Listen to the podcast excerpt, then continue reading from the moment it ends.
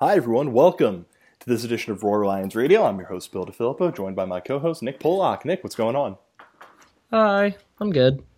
That's good. Uh, we're uh, actually going to have a special guest later on in this episode of the podcast. Uh, Matt, well, Nick, do you want to talk about him? His name is Matt. I just gave that Sure. away.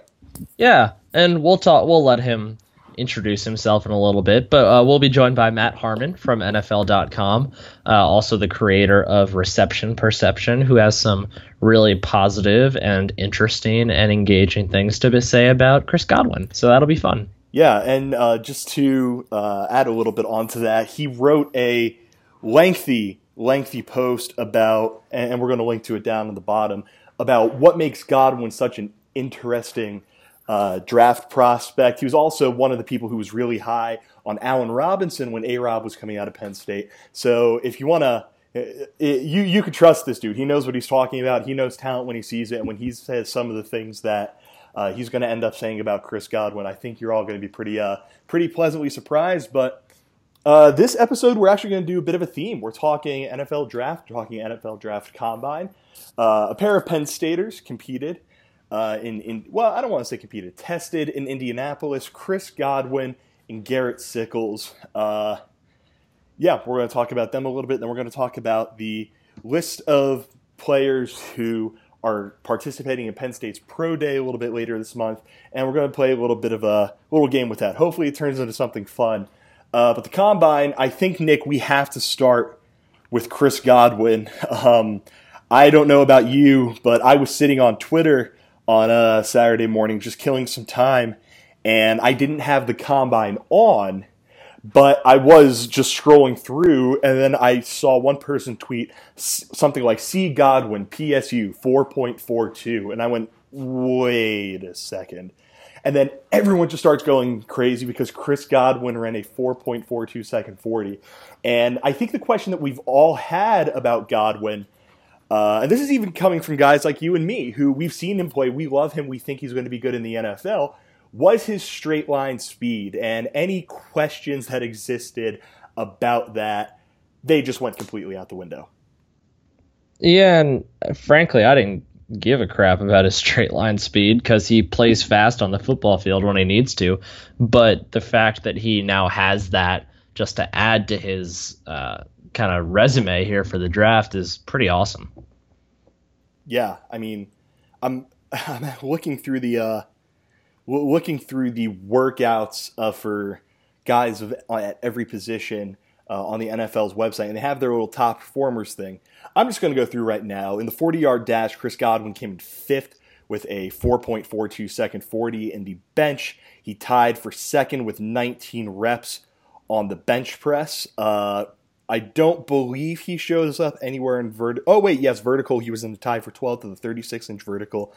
Broad jump, uh, this might have been the one where he's, uh, yeah, he didn't show up on the broad. Oh, yes, he did. 10 feet 6 inches, again, tied for 12th. Uh, three cone drill, is he on here? He is not.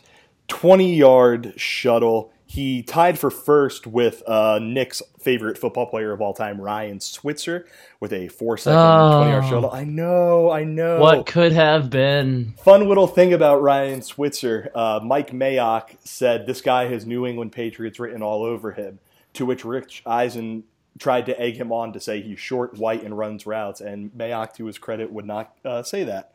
And then lastly, there was the 60 yard shuttle. Uh, Godwin came in sixth with a time of 11.21. Nick, neither of us expected him to test out this well. So, what did you think about Godwin heading into the combine? And after eh, he just lit it up, like, where, wh- how does that change your perception of him uh, heading into the draft? We won't say going forward during his NFL career, but just as a prospect.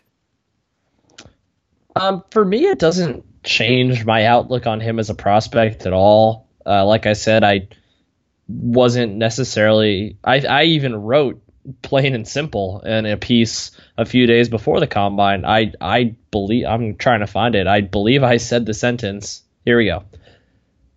The, they won't set new records in the 40 yard dash time. They have great game speed, but they're not They're not like that. They're not just record-setting 40-yard runners. They're great route runners, good catch radii, good body control, um, but neither. Here it is. When it comes to the combine, just like Robinson, Godwin likely won't stand out.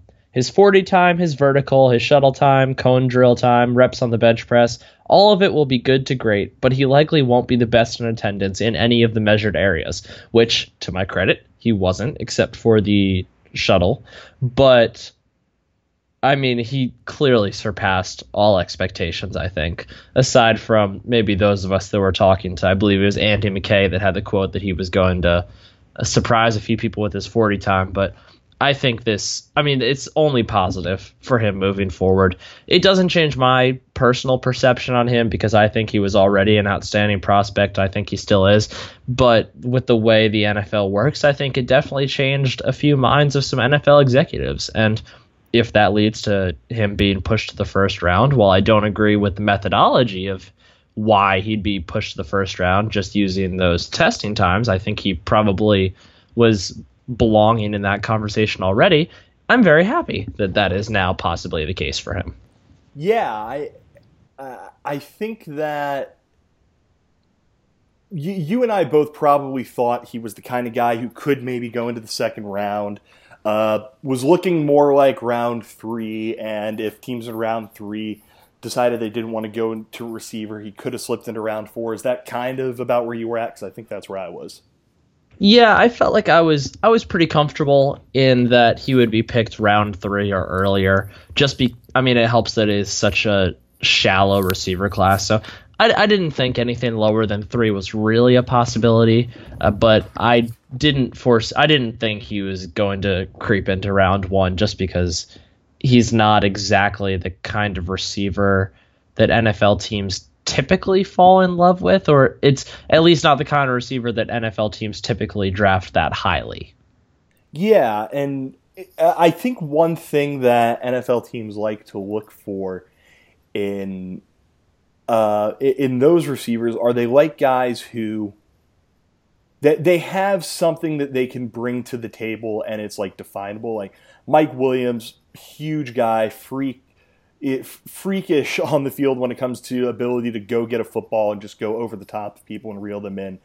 Uh, Corey Davis, really, really talented receiver, pretty, pretty good at everything. I mean, when it comes to catching the ball, it's hard to find a better pair of hands than him. And then you get to a guy like John Ross, who, I mean, dude ran a 4.2240, which come on, that's ridiculous. Godwin, he never seemed like he had that other than he was just like really, really good at catching the football. And that I, I think that's part of the reason why for so long we've been making the comparison uh, of Chris Godwin uh, to Anquan Boldin because he just doesn't really didn't seem like he had that one definable skill other than hey he's good at catching footballs whoop de doo. I, think this, I love I love how I love how for the NFL that's not yeah, good enough. Yeah, a lot of times. Yeah, no, that's you're absolutely right. And now I think we have we have enough on the record to show that in addition to being just good at football and good at you know going out there and making plays and doing whatever you really need out of a receiver Godwin is also really good. He, he's physical. He's strong. He can jump. He can run.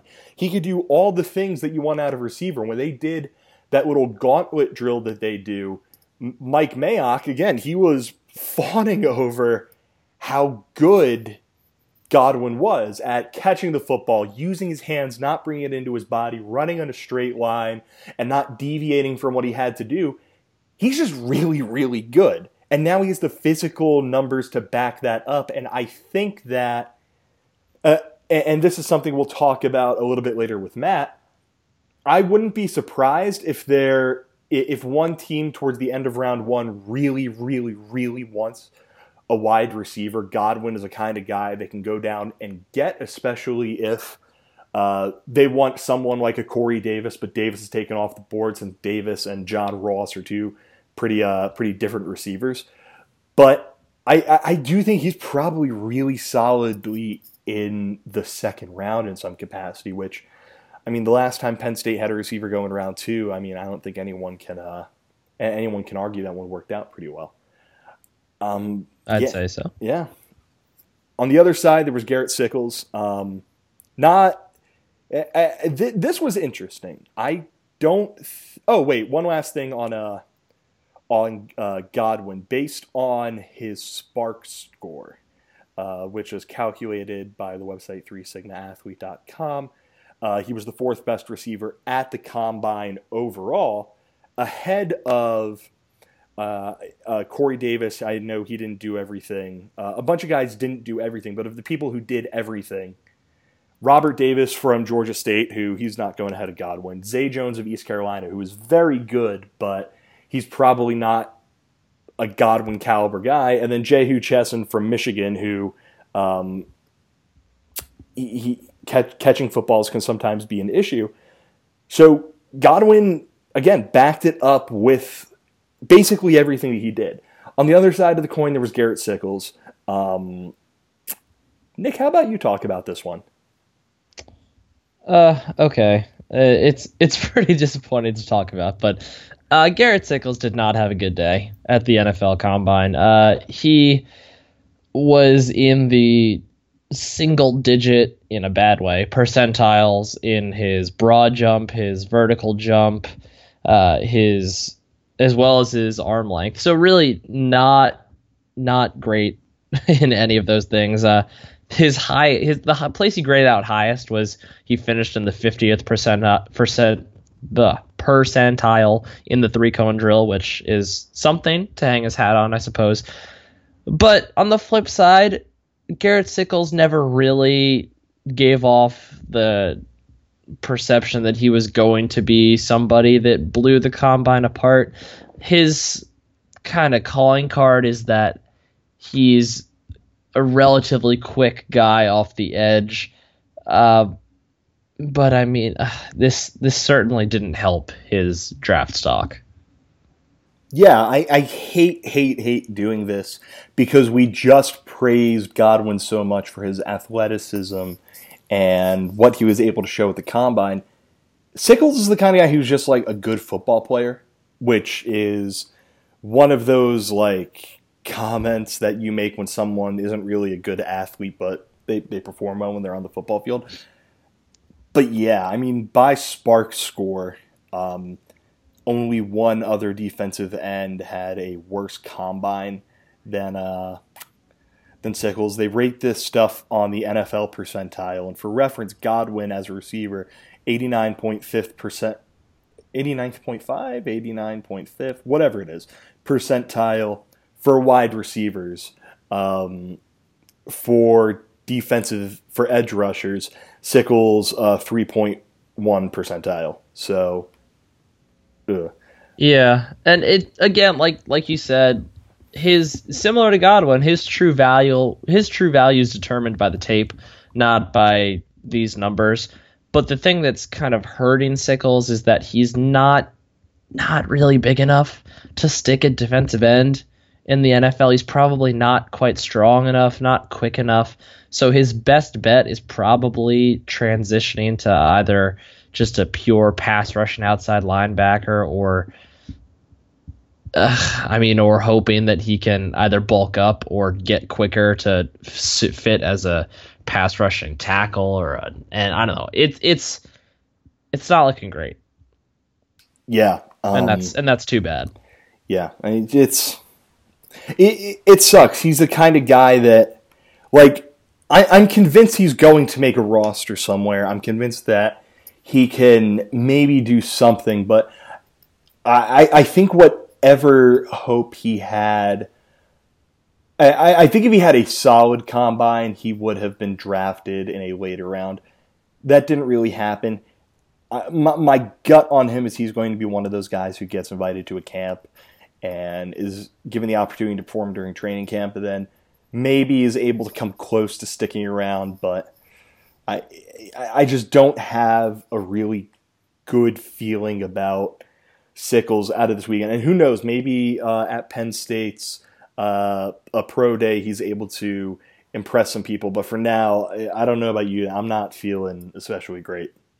Yeah, I I'm not sure he's going to be drafted, but I would be surprised if he wasn't pretty highly sought after as an undrafted free agent. I know the kind of being a Seahawks fan, I follow undrafted free agency pretty closely now.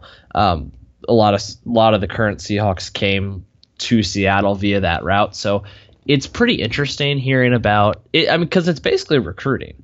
Like it's it, coaches are immediately shift into college mode and they're recruiting these guys because it's it's I mean it's open market. They, they can go anywhere they want. They can sign with whoever they want. So it's it's interesting to hear about who like who is receiving calls from lots of different teams and who, like there's some guys that get calls from 75% of the league wanting them to join them as an undrafted free agent and that's kind of the strategy behind drafting once you get in those 6th and 7th rounds as a general manager I think you're you're obviously you're focused on the guys that you want to choose but you're also focused on choosing guys with the mindset of okay if I take this guy here well this guy like, if I don't take this guy, is he going to be available as an undrafted free agent?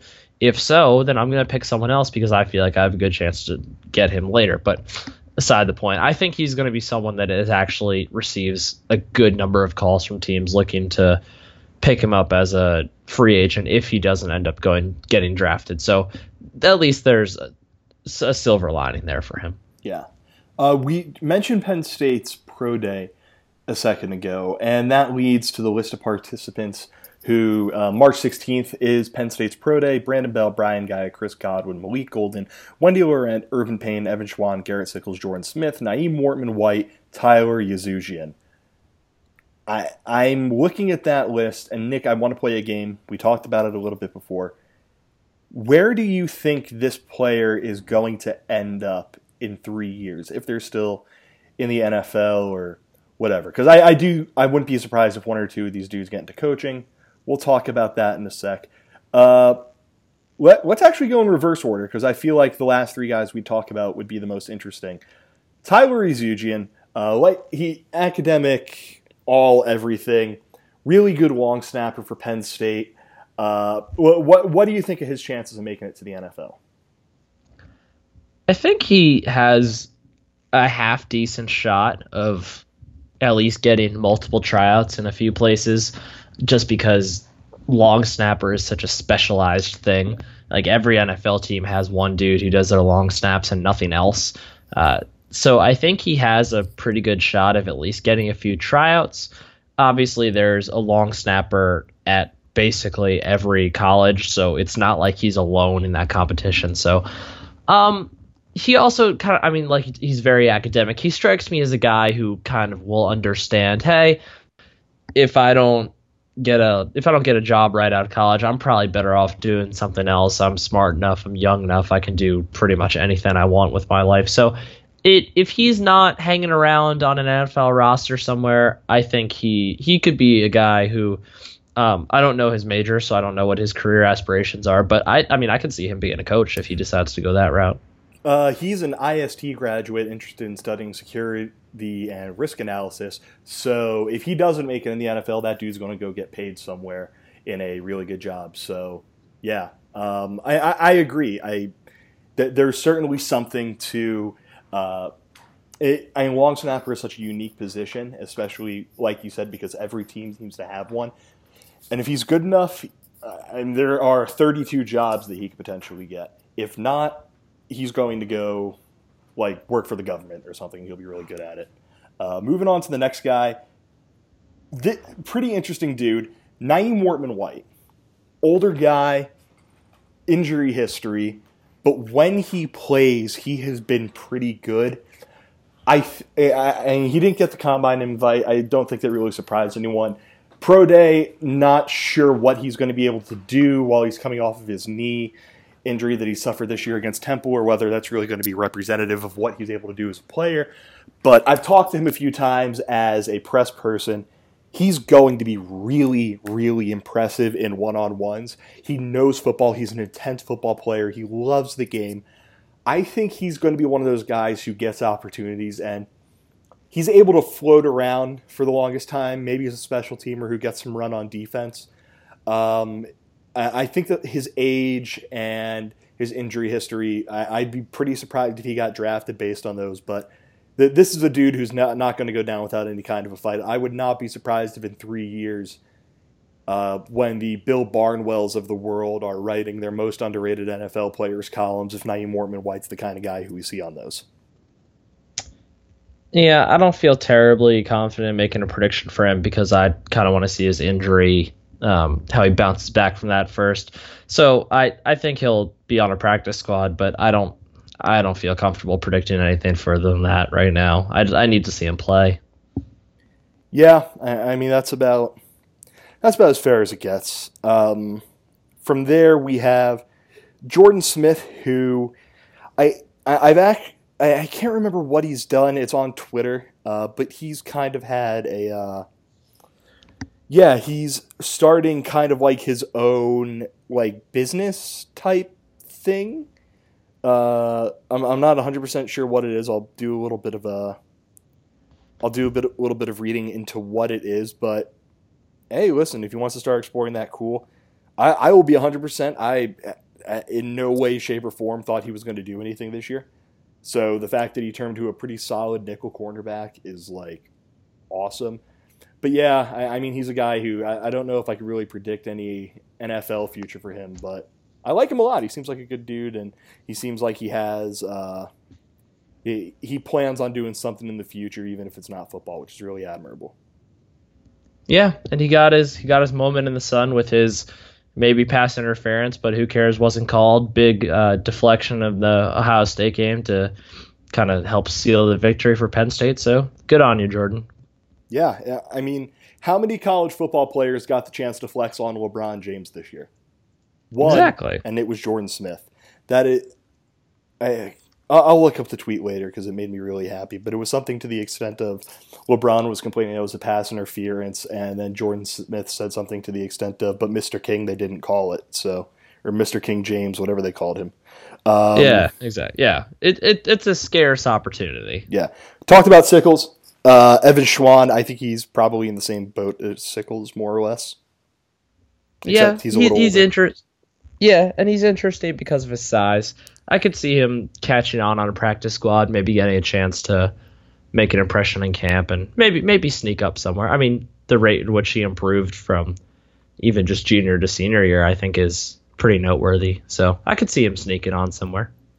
Yeah. Uh, from there, Irvin Payne. I, I mean, I don't really. Uh, I, I, I, we don't really know what he he really is as a football player. I mean, dude who walked on and he makes the NFL. More power to him. Uh, Wendy Laurent, with how he's kind of been frozen out. I Nick, I really don't expect either of them to go to the NFL, but I think I could be wrong. Yeah, I don't think so. Yeah. Good guys, but I don't yeah. think so. Uh, Malik Golden, next one up. He's uh, he's interesting with how he performed his senior year. I think he. What What do you think about Malik Golden? I could see. I think somebody mentioned this in our Slack. I don't remember who. I could see him kind of going that Trevor Williams route. Doesn't I mean get gets picked up as an undrafted free agent. Doesn't seem like he's gonna be a guy that has any realistic chance of making a roster, but maybe sneaks on due to special teams. Again, another guy who made a lot of strides junior to senior year, so that's that kind of project projectable player that NFL execs like to see. So I think he could I think he could make an impact as a special teamer somewhere and maybe like a third string safety.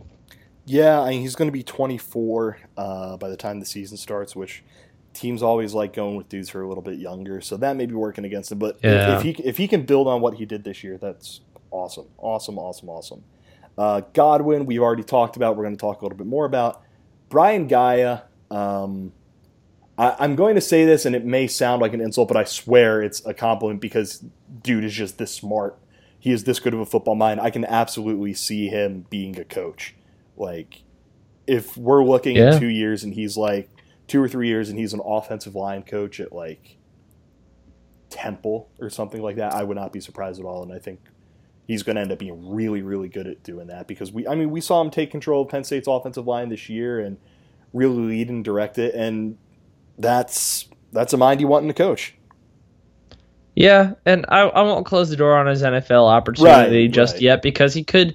I mean, with the experience he has, it's not too far fetched to imagine an offensive line coach seeing his film somewhere and being like, I feel like I can continue molding this guy and continue making him into something. So I think it's possible he gets a shot somewhere. But uh, like you said, I think he would also. I agree, he would make a very good coach. I, I think if he decides to get into coaching, whether or not it's in three years or whether or not it's in 20 years, he's going to be good at it. So that'll be fun. Uh, last one, last Pro Day participant. This is the guy who I think is the most interesting person to watch at Pro Day. That'd be Brandon Bell. Um, when he is on his game, which is more or less whenever he is on the field, he is a he, he's shown that he could be a game changing linebacker. Um, I we've made no uh, we we've not tried to hide the fact that we all think he is very good at football.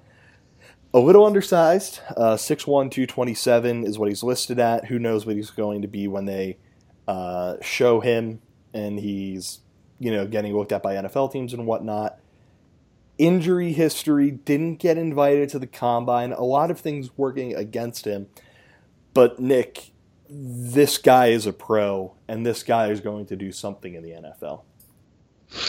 Yeah, I see him following in the Mike Mauti, Nate Stupar footsteps. I think he initially catches on as a special teamer and is a standout there for multiple years. And when he gets the chance to get in and play some linebacker, I think he turned some heads out there.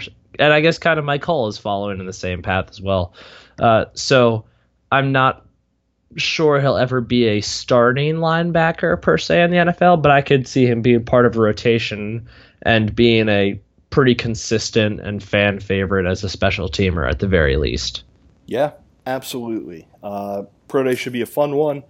Uh, I can't go, and Doug can't go, and because we're the only two people in State College, that means nobody can go. So For now, for for now, yes. Uh, a, a programming note uh, before we wrap up this part of the pod: we're looking for an intern. Um, you might have seen us uh, tweet this out. It's on the website. But if you live in the State College area, we want you to apply to be our intern. Uh, if you're a student and you're interested, it's not for credit, uh, but we are going to try and compensate you in one way or another. And like we said, preference is given to current Penn State students who will be at school through the spring of 2018. Uh, we want you to go to football games. We want you to go to basketball games. If you don't want to go to all of them, that's fine. We can work on that with you. In terms of perks, like we said, paid, uh, or at least we're going to try and find a way to compensate you. You can cover whatever sport you want. We're going to be super appreciative of whatever you would want to do. We will work with you to help get you to various uh, press availabilities and games and things of that nature. And of course, we're going to do the most important thing. We're going to give you a t shirt or two. So if you are interested, make sure you go out and apply for our internship. We really want to uh, grow in, uh, I said this in the post in the James Franklin voice, our family a little bit more. And yeah, when we come back, Matt Harmon from NFL.com, he's going to be joining us. Should be a fun discussion. Uh, yeah, we'll be right back. So before we start talking about Chris Godwin with our friend Matt from NFL.com, we have some interesting uh, news and interesting opportunity for you. So we are working with uh, Total Sports Enterprises. It's a Pittsburgh company, an autograph company, a memorabilia company, and they are actually having a autograph session with Chris Godwin. Funny has it. Uh, Chris Godwin will be, be doing the public autograph session on March 25th at the mall at Robinson in Pittsburgh, Pennsylvania. So if you are able to go down there and you'll get a chance to talk with Chris Godwin, you'll get a chance to get something signed, maybe a picture, maybe a jersey, a helmet, a mini helmet, a football. It seems like the oh, or of course a photo. The seems like the possibilities are pretty endless. So uh, bring something down there to get signed, buy something down there to get signed. But go out and support our friends at Total Sports Enterprises. They're uh, we're kind of working together on this one to help promote them, and they're going to have something that we're going to be able to give back to you, our loyal listeners and loyal readers, in return. Um, one cool thing about this, though, if you're not actually able to get there, if maybe you don't live in Pittsburgh and you're interested in this, uh, there's actually a mail in and a pre sale option available. So you can do this and still get something signed by Chris Godwin, which is pretty cool. Uh, we'll put the link to that pre-sale or that mail-in option in the description of this podcast on the post on RoarLionsRoar.com. So if you're interested, head down to the mall at Robinson in Pittsburgh on again March 25th. We'll put more information on the website. And if you can't be there, think about the mail-in option and the pre-sale option. All right, everyone, we are back. Uh, Bill DiFilippo, Nick Polak, you're listening to Roar Lions Radio. And Nick, we have ourselves a guest. Yeah, and this is actually uh, really exciting for us because this is a really cool guest that we were able to go out and get. So, about a week ago, uh, there was an article published on the Fantasy Footballers uh, talking about Chris Godwin and it coming from the uh, publication Reception Perception, written by Matt Harmon of Sports or sorry, not Sports Illustrated, NFL.com, and he's actually the creator of Reception Perception, which is just kind of a different way to look at NFL draft prospects as receivers in more than just looking at their 40 times and their verticals and all that stuff. And we were actually able to go out and get Matt, who had some really positive things to say about our dear favorite Chris Godwin. And we're happy to be able to have him on the show today to talk about what makes him so awesome. So, Matt, welcome. Oh well, guys, thank you so much for having me. It was my pleasure to uh, to come on. Like we were discussing before we started taping here, it's always fun to come on shows and talk about the guys you really like. and Chris Godwin happens to be a player that this year I, I do really like. Reception Perception's a big fan, and and uh, I I really I, am excited to see his journey uh, as a draft prospect unfold. Yeah, and it's if if you haven't read the article, you absolutely should. We will link it in the post to go along with this podcast but it go, it does a really great job of going in depth as to why you're such a big fan of him. But one of the first things that right at the top of the article that's going to jump out to Penn State fans is you talking about how reception perception was able to also identify former Penn Stater Allen Robinson um, as kind of a guy who was set to outperform his draft stock. And I think it's fair to say that's exactly what he's done, despite a, a down 2016 that frankly wasn't entirely his fault. He was interfered with more than any receiver in the league, and obviously Blake Bortles wasn't great. So I think it's fair to say that that was absolutely a hit with Allen Robinson. So, what is it? Just kind of give us the brief overview, what is it about Chris Godwin that makes him such an exciting receiver and from your perspective? So to answer that question, I'll first at least explain what reception perception is for your for your listeners uh, that might not know of it already. And what it is is it's a methodology that I developed three years ago to evaluate the wide receiver position. And so what I do is uh, over a six game sample for college players and eight games for NFL players, uh, and that's where the data tends to normal out to give you a, a really good picture of what they've done over a full season.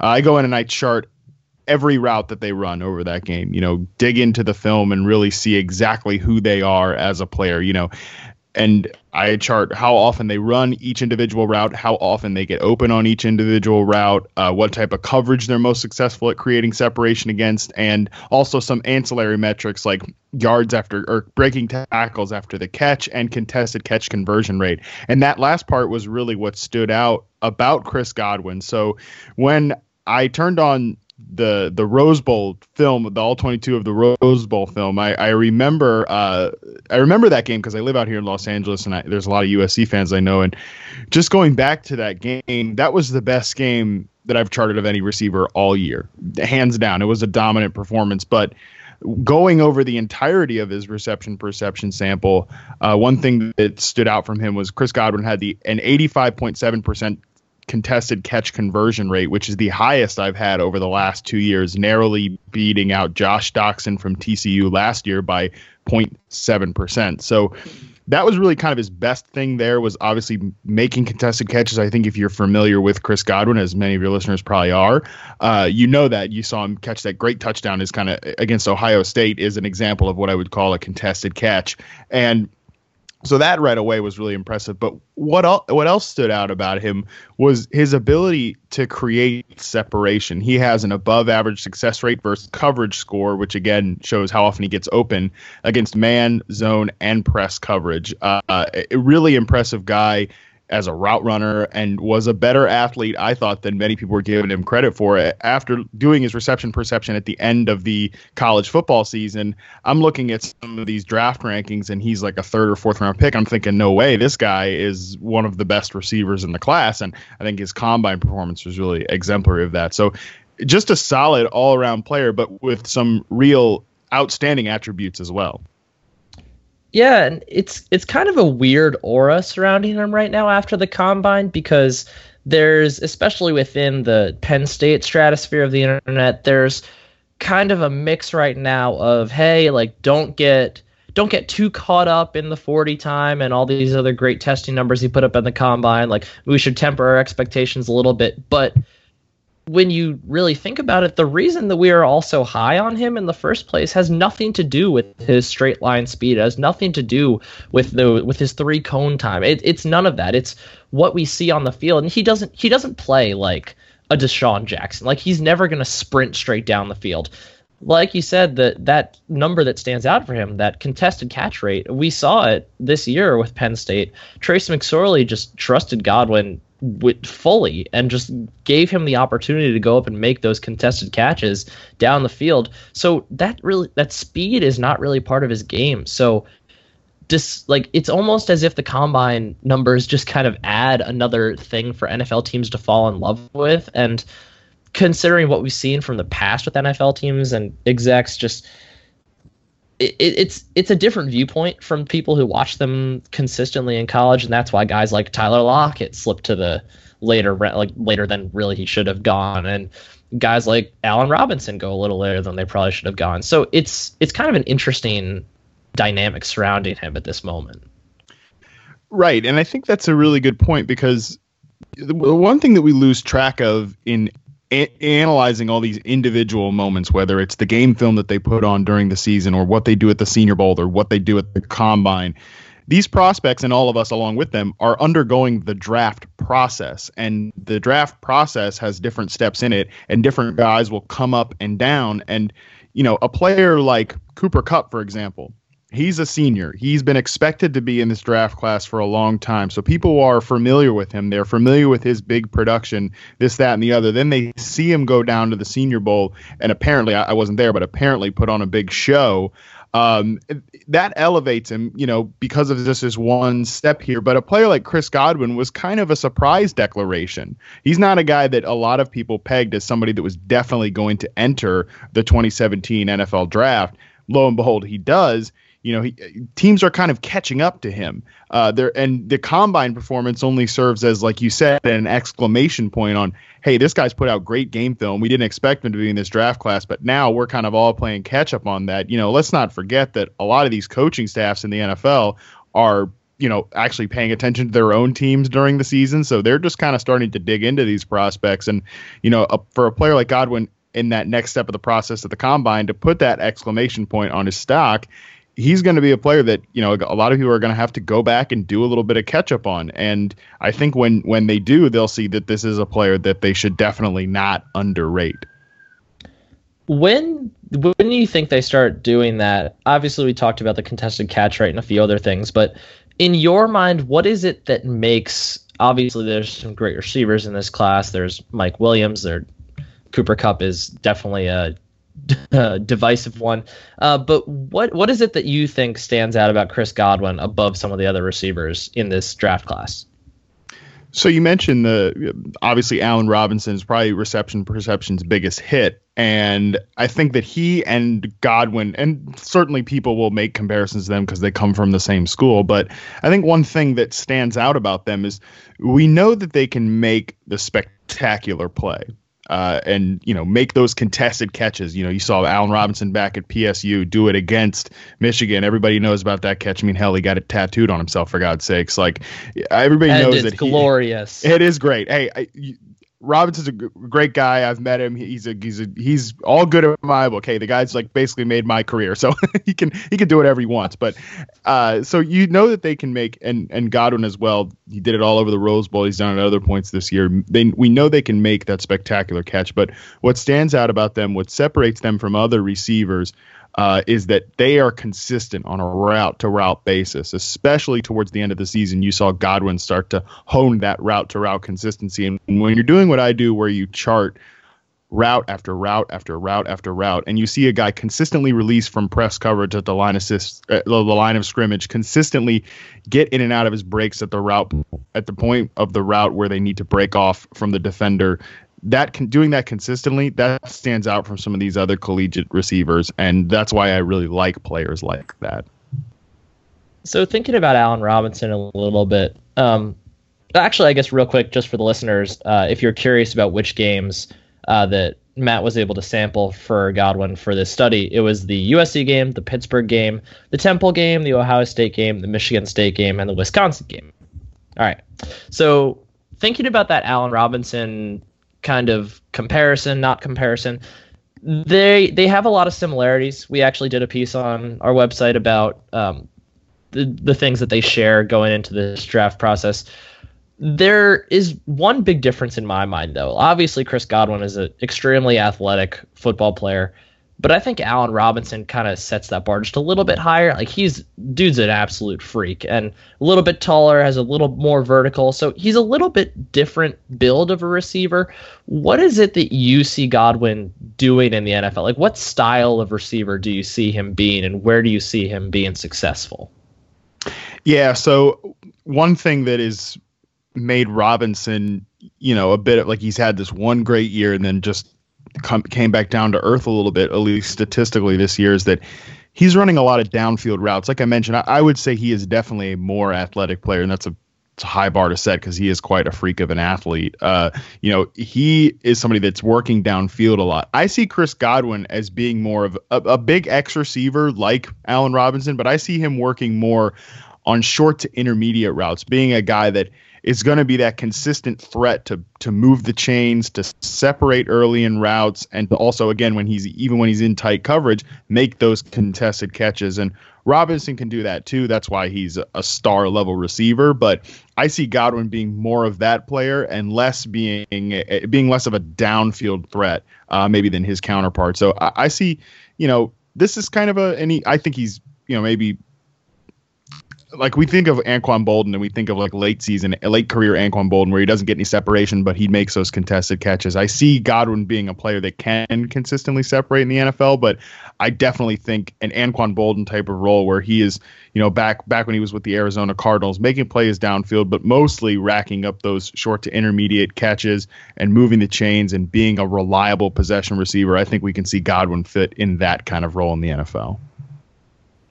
Yeah, I, I, mean, mentioning Boldin is actually kind of funny because I think Nick and I, on various podcasts and things we've written over the last like two years, that's the name that, for whatever reason, just keeps coming to mind when we watch him play and we watch what we think he's capable of. But I, I want to dive into one thing, part of the post that I found really interesting, and that was his route tree. One was the route tree percentage, which, as you mentioned, he does a little bit of everything. Uh, maybe you can expand on this, but uh, the thing that he ran the most uh, was the nine route. Uh, I'm interested to know if that is because uh, he just did that especially well, or that was more of a function of uh, Penn State's offense, which seemed to chuck the ball down the field. And then, more importantly, is the success rate against coverages, where there's a whole lot of green in that.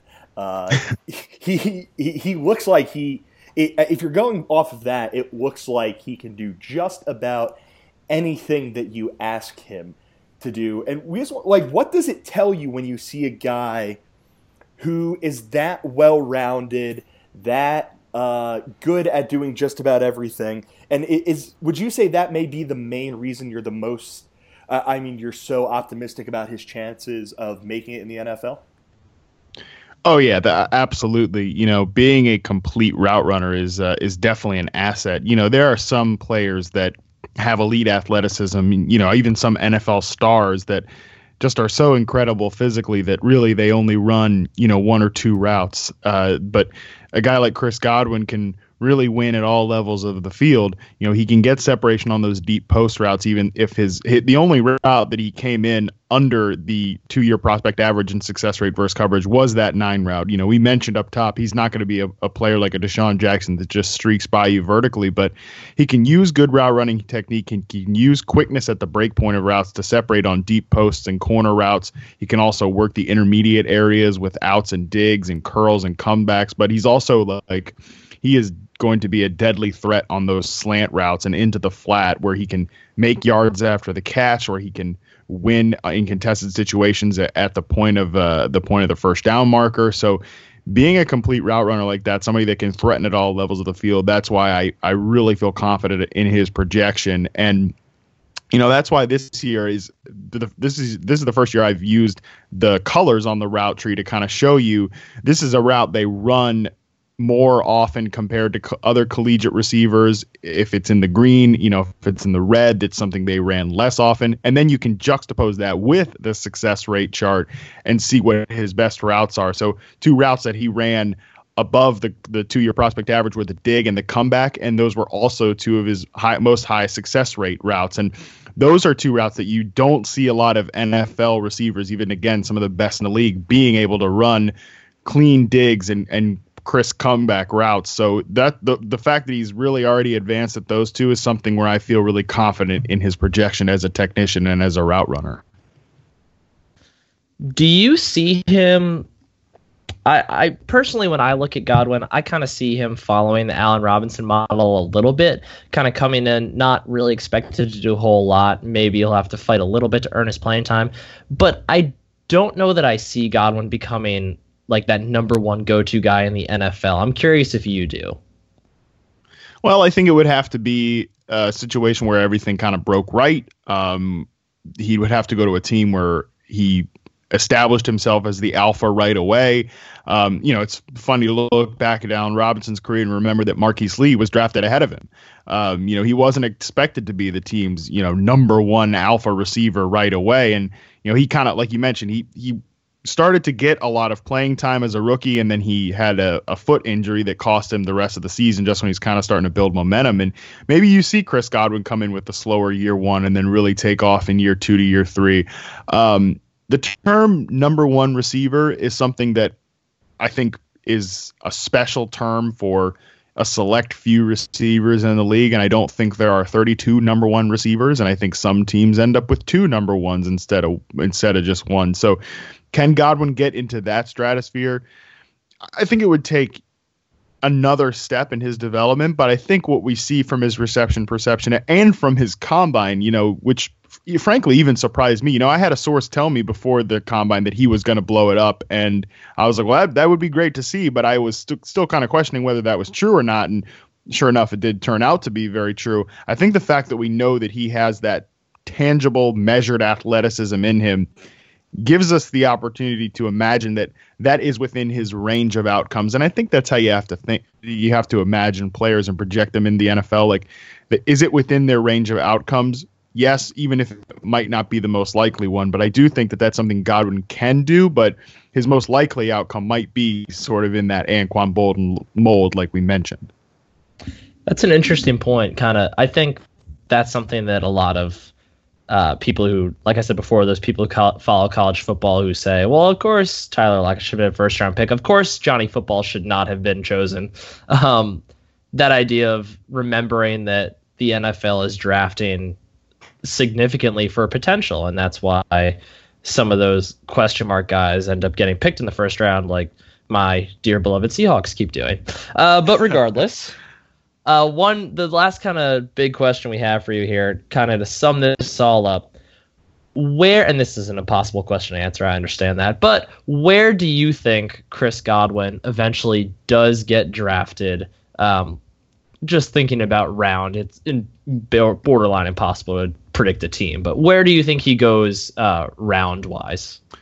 Sure. Uh, so I'll just I'll say that I again I had a source tell me that there are teams with first, late first, early second round grades on him, and as we know, it only takes one, um, and that was before the NFL Combine. So it could certainly be where if if a team really needs a receiver, if there starts to be a run, which I don't know that there will or will not, based on kind of Mike Williams and Corey Davis yet to establish a lot of momentum in the post in the pre-draft process, and uh, because they haven't fully worked out yet, um, maybe there won't be that run. But if a team really identifies Godwin as, as somebody that they like, and I think he is at this point, he's checking all the boxes. Um, the only thing we don't know on the outside, but you hear good things about his, you know, character and what is he doing in interviews and private team visits. So I think that's I think he's going to be a a day two pick for sure, and I think that he will end up being a high second round pick. But you know, don't be surprised if uh, if he does sneak into round one, even though I think that that might be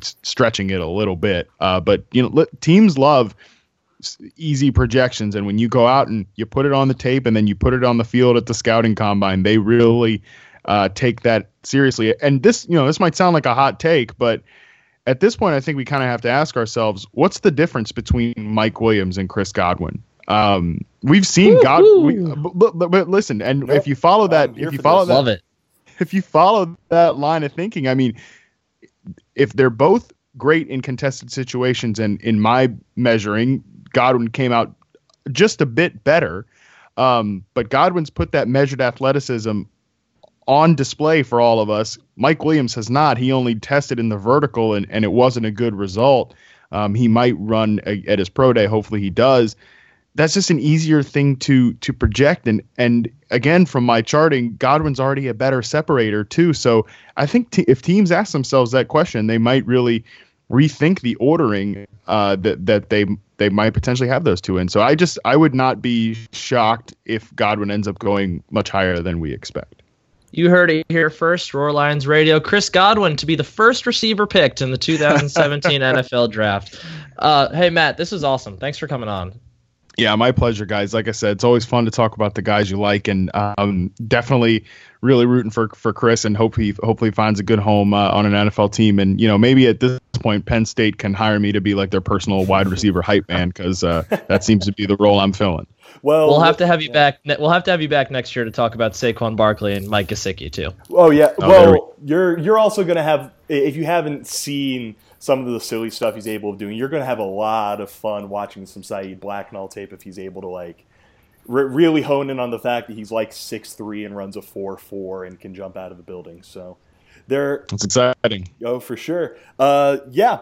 Everyone, make sure uh, you go and you give Matt a follow on Twitter, Matt Harmon underscore BYB. Again, we appreciate him taking a few minutes uh, to come on to this edition of the podcast. And of course, follow us on all our social media channels. Keep reading, supporting the site. Buy some shirts. We got the new uh, Penn State Wrestling shirts in. I think you're all going to like those. And yeah, thank you very much for listening to this edition of Roar Lions Radio. For my co host, Nick Pollock, I'm Bill DiFilippo. Take care, everyone.